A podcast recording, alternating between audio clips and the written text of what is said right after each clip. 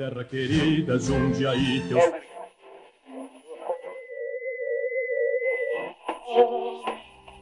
Você já ouviu falar da estaçãozinha de Jundiaí? Ou melhor, você já tinha ouvido falar nela antes de seu incêndio em 2018? Olá, meu nome é Julie Bragueto e este é o Contatos Imediatos, podcast da IO Comunica. O episódio de hoje, que foi produzido em parceria com o sociólogo José Arnaldo de Oliveira, é sobre essa construção que guarda tanta história da cidade.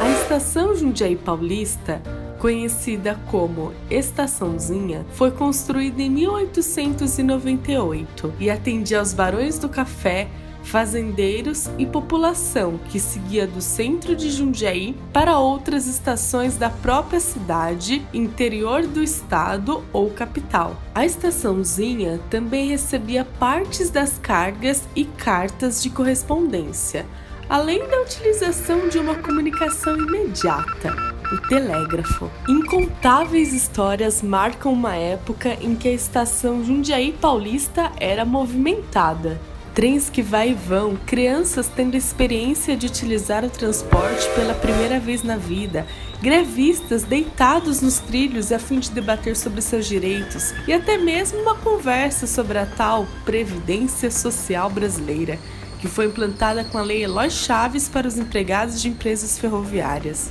E até mesmo um incidente que ocorreu quando um condutor descontrolou uma locomotiva em teste e derrubou uma parte da estação, como relata a telefonista aposentada Daisy Olivia Prado ao Jundiaí. Mas, segundo ela, os ferimentos foram poucos comparado ao susto.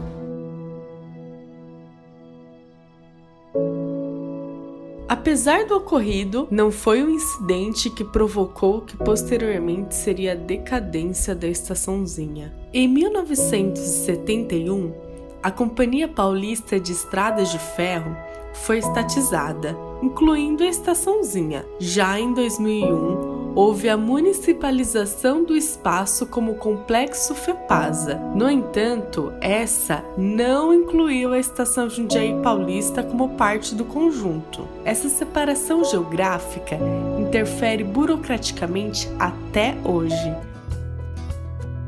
Apesar do esquecimento, os moradores da cidade possuem um grande carinho pela querida estaçãozinha, em especial o veterano ferroviário chamado Wilson Corradini, que ocupou o local como forma de protesto a uma indenização que aguardou até o final da vida. O Wilson recebia curiosos e sempre tinha uma história para contar, como do chão da estaçãozinha, que brilhava tanto que era possível ver embaixo das saias rodadas das moças da época.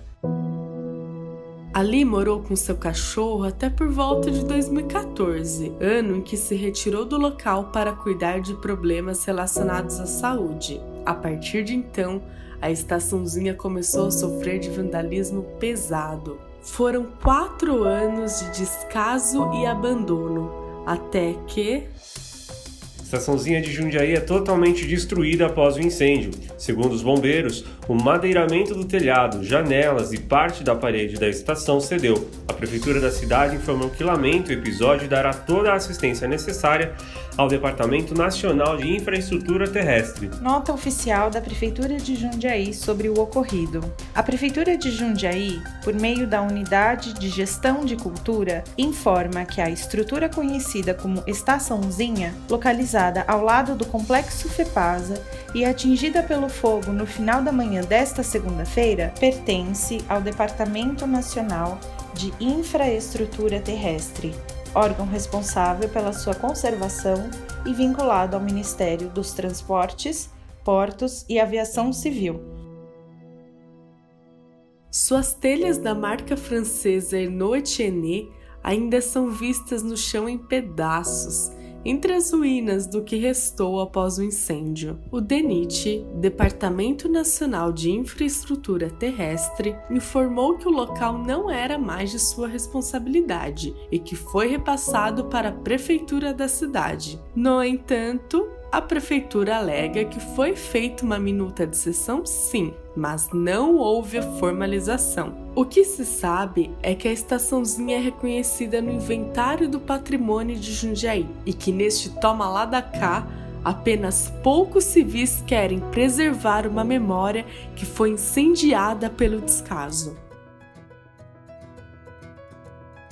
E foi assim que surgiu a campanha Estaçãozinha Pede Socorro, no qual a principal proposta é reconhecer o lugar e seu entorno como espaço de memória social da cidade. Dia 13 de outubro de 2018, houve o primeiro ato em prol reconstrução do espaço, e desde então, reuniões, visitas e caminhadas são organizados para relembrar que a estaçãozinha ainda vive. O momento mais marcante desde então foi o evento natalino, que reuniu 700 pessoas esperando um trem iluminado que chegava ao local abandonado, como uma luz que traz a esperança do renascimento. Não são poucos os casos de patrimônios que não são olhados com carinho pelo poder público e acabam em chamas. Nós estamos vendo isso acontecer o tempo todo, teve o Museu do Rio de Janeiro, a Catedral de Notre Dame e, mais próximo a nós, o próprio Teatro Politeama, que recebeu a devida atenção após estar em ruínas.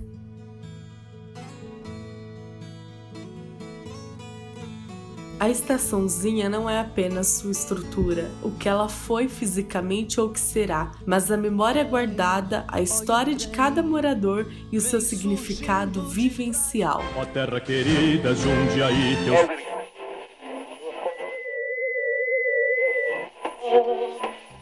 E este foi o episódio sobre a estaçãozinha de Jundiaí.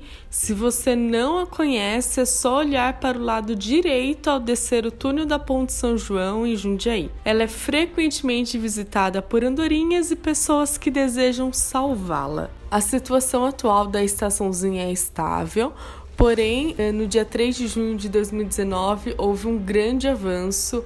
A campanha Estaçãozinha Pede Socorro recebeu o reconhecimento da Condepaate para a realização das limpezas das ruínas do incêndio ainda de 2018. Além disso, a Unidade de Proteção do Patrimônio Histórico disponibilizará uma equipe técnica para apoio do futuro projeto coletivo para o espaço. Porém, até o final da gravação deste programa, isso tinha sido oficializado somente por documentos, mas ainda nenhuma ação foi tomada.